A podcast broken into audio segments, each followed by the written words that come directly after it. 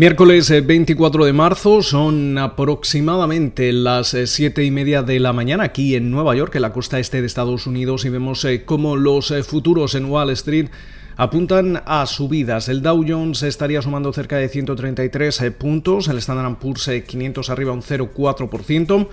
El Nasdaq también en positivo, sumando un cero coma ocho por ciento, mientras que vemos como ese rendimiento del bono americano a diez años se sitúa en el uno coma sesenta y dos por ciento y el West Texas Intermediate se transa en los cincuenta y nueve coma dieciocho dólares el barril. Una jornada en la que vamos a estar de nuevo atentos a las declaraciones del presidente de la Reserva Federal, Jerome Powell, y de la secretaria del Tesoro, Janet Yellen. Eh, durante la jornada del martes eh, comparecían ante el Comité de Servicios eh, Financieros eh, de la Cámara de Representantes. Hoy lo van a hacer ante un eh, comité similar en el Senado y básicamente se espera que repitan el mismo mensaje. Veíamos eh, cómo Powell aseguraba que de momento la Reserva Federal va a hacer todo lo que haga falta y durante el tiempo que haga falta eh, para asegurar esa recuperación, una recuperación que está siendo eh, más rápida de lo previsto, pero que todavía es incompleta. Por su parte, veíamos eh, cómo Yellen eh, asegura que los eh, planes de estímulo aprobados hasta la fecha podrían hacer que Estados Unidos se recupere de nuevo el pleno empleo tan pronto como el próximo año. Esto sí, eh, que de suceder sí podría tener consecuencias en términos de cuál va a ser la trayectoria de la política monetaria. Pero sin embargo, también eh, Yellen adelantaba que para seguir financiando los planes de gasto de Biden, recordemos que esta semana su equipo iba a recomendar Eh, un gasto adicional de otros eh, tres billones con B de dólares eh, que se trocearían en, distinto, en distintas legislaciones, pero que sobre todo irían eh, destinados a inversión en infraestructura, en cambio climático, entre otros menesteres. Pero para hacer esto, básicamente la secretaria del Tesoro aventuraba que habría que subir impuestos. Eh, ahora mismo, según los planes de, de campaña de, de Biden, eh, lo que se baraja es que se pueda subir ese impuesto de sociedades desde el veintiuno al veintiocho por ciento. Mientras que, según ha prometido la administración, eh, las subidas de impuestos para individuos solo afectarían a aquellos que ganen más de cuatrocientos mil dólares al, al año.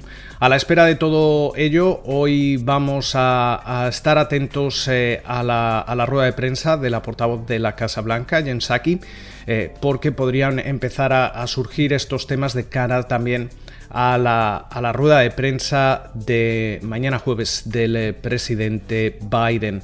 Eh, precisamente Biden eh, también durante la jornada de mañana va a participar en esa cumbre de líderes del Consejo Europeo. Parece que esas relaciones eh, transatlánticas comienzan a, a enmendarse eh, en un momento en el que sobre todo la, la presión eh, conjunta mira a a poner eh, presión, valga la redundancia, a, a China. Eh, también eh, durante la jornada de hoy hay que, hay que destacar eh, el comportamiento de Intel. Eh, vemos eh, cómo sus acciones están eh, subiendo con fuerza en la preapertura, alrededor de un cinco por ciento.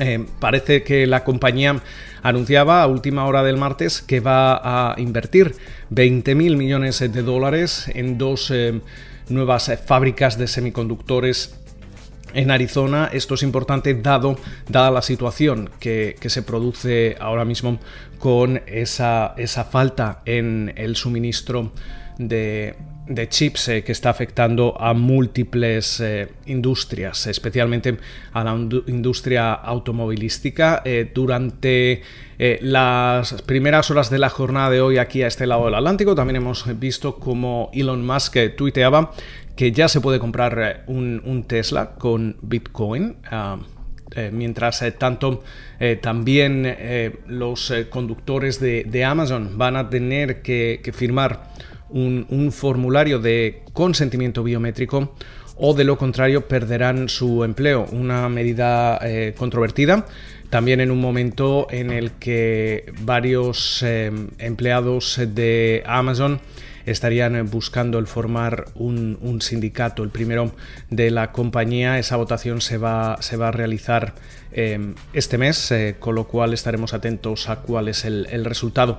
Eh, mientras eh, tanto, también eh, vemos eh, cómo en estos eh, momentos eh, eh, Europa parece que frena Eh, o prohíbe las exportaciones de, de, la, de la vacuna en un momento en el que su ritmo de, de vacunación es eh, bastante más lento con respecto al, al resto del, del mundo. Eh, por su parte, hay que recordar cómo eh, Estados Unidos ha inyectado hasta ahora más de una cuarta parte de las dosis de vacunas eh, contra el coronavirus de todo el mundo, gracias precisamente a que tanto el expresidente Donald Trump como el actual presidente Joe Biden, eh, que básicamente no tienen, eh, tienen poco en, en común, eh, salvo esa estrategia de, de acaparar la producción nacional eh, de, de vacunas, empleando esa, esa ley de hace setenta años eh, que hasta ahora ha impedido las eh, exportaciones. Eh, mientras eh, tanto,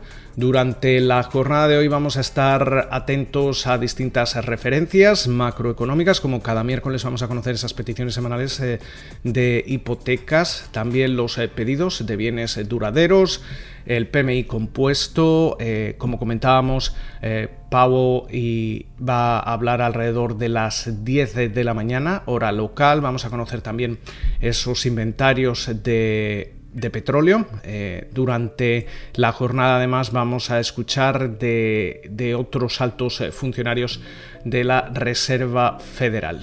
Con lo cual, eh, también recordar cómo las bolsas asiáticas han cerrado, eh, principalmente a la baja, tanto Japón, Hong Kong, China, India. Eh, en Europa parece que la media sesión en estos momentos también indica eh, caídas, eh, eso sí, mucho más eh, moderadas.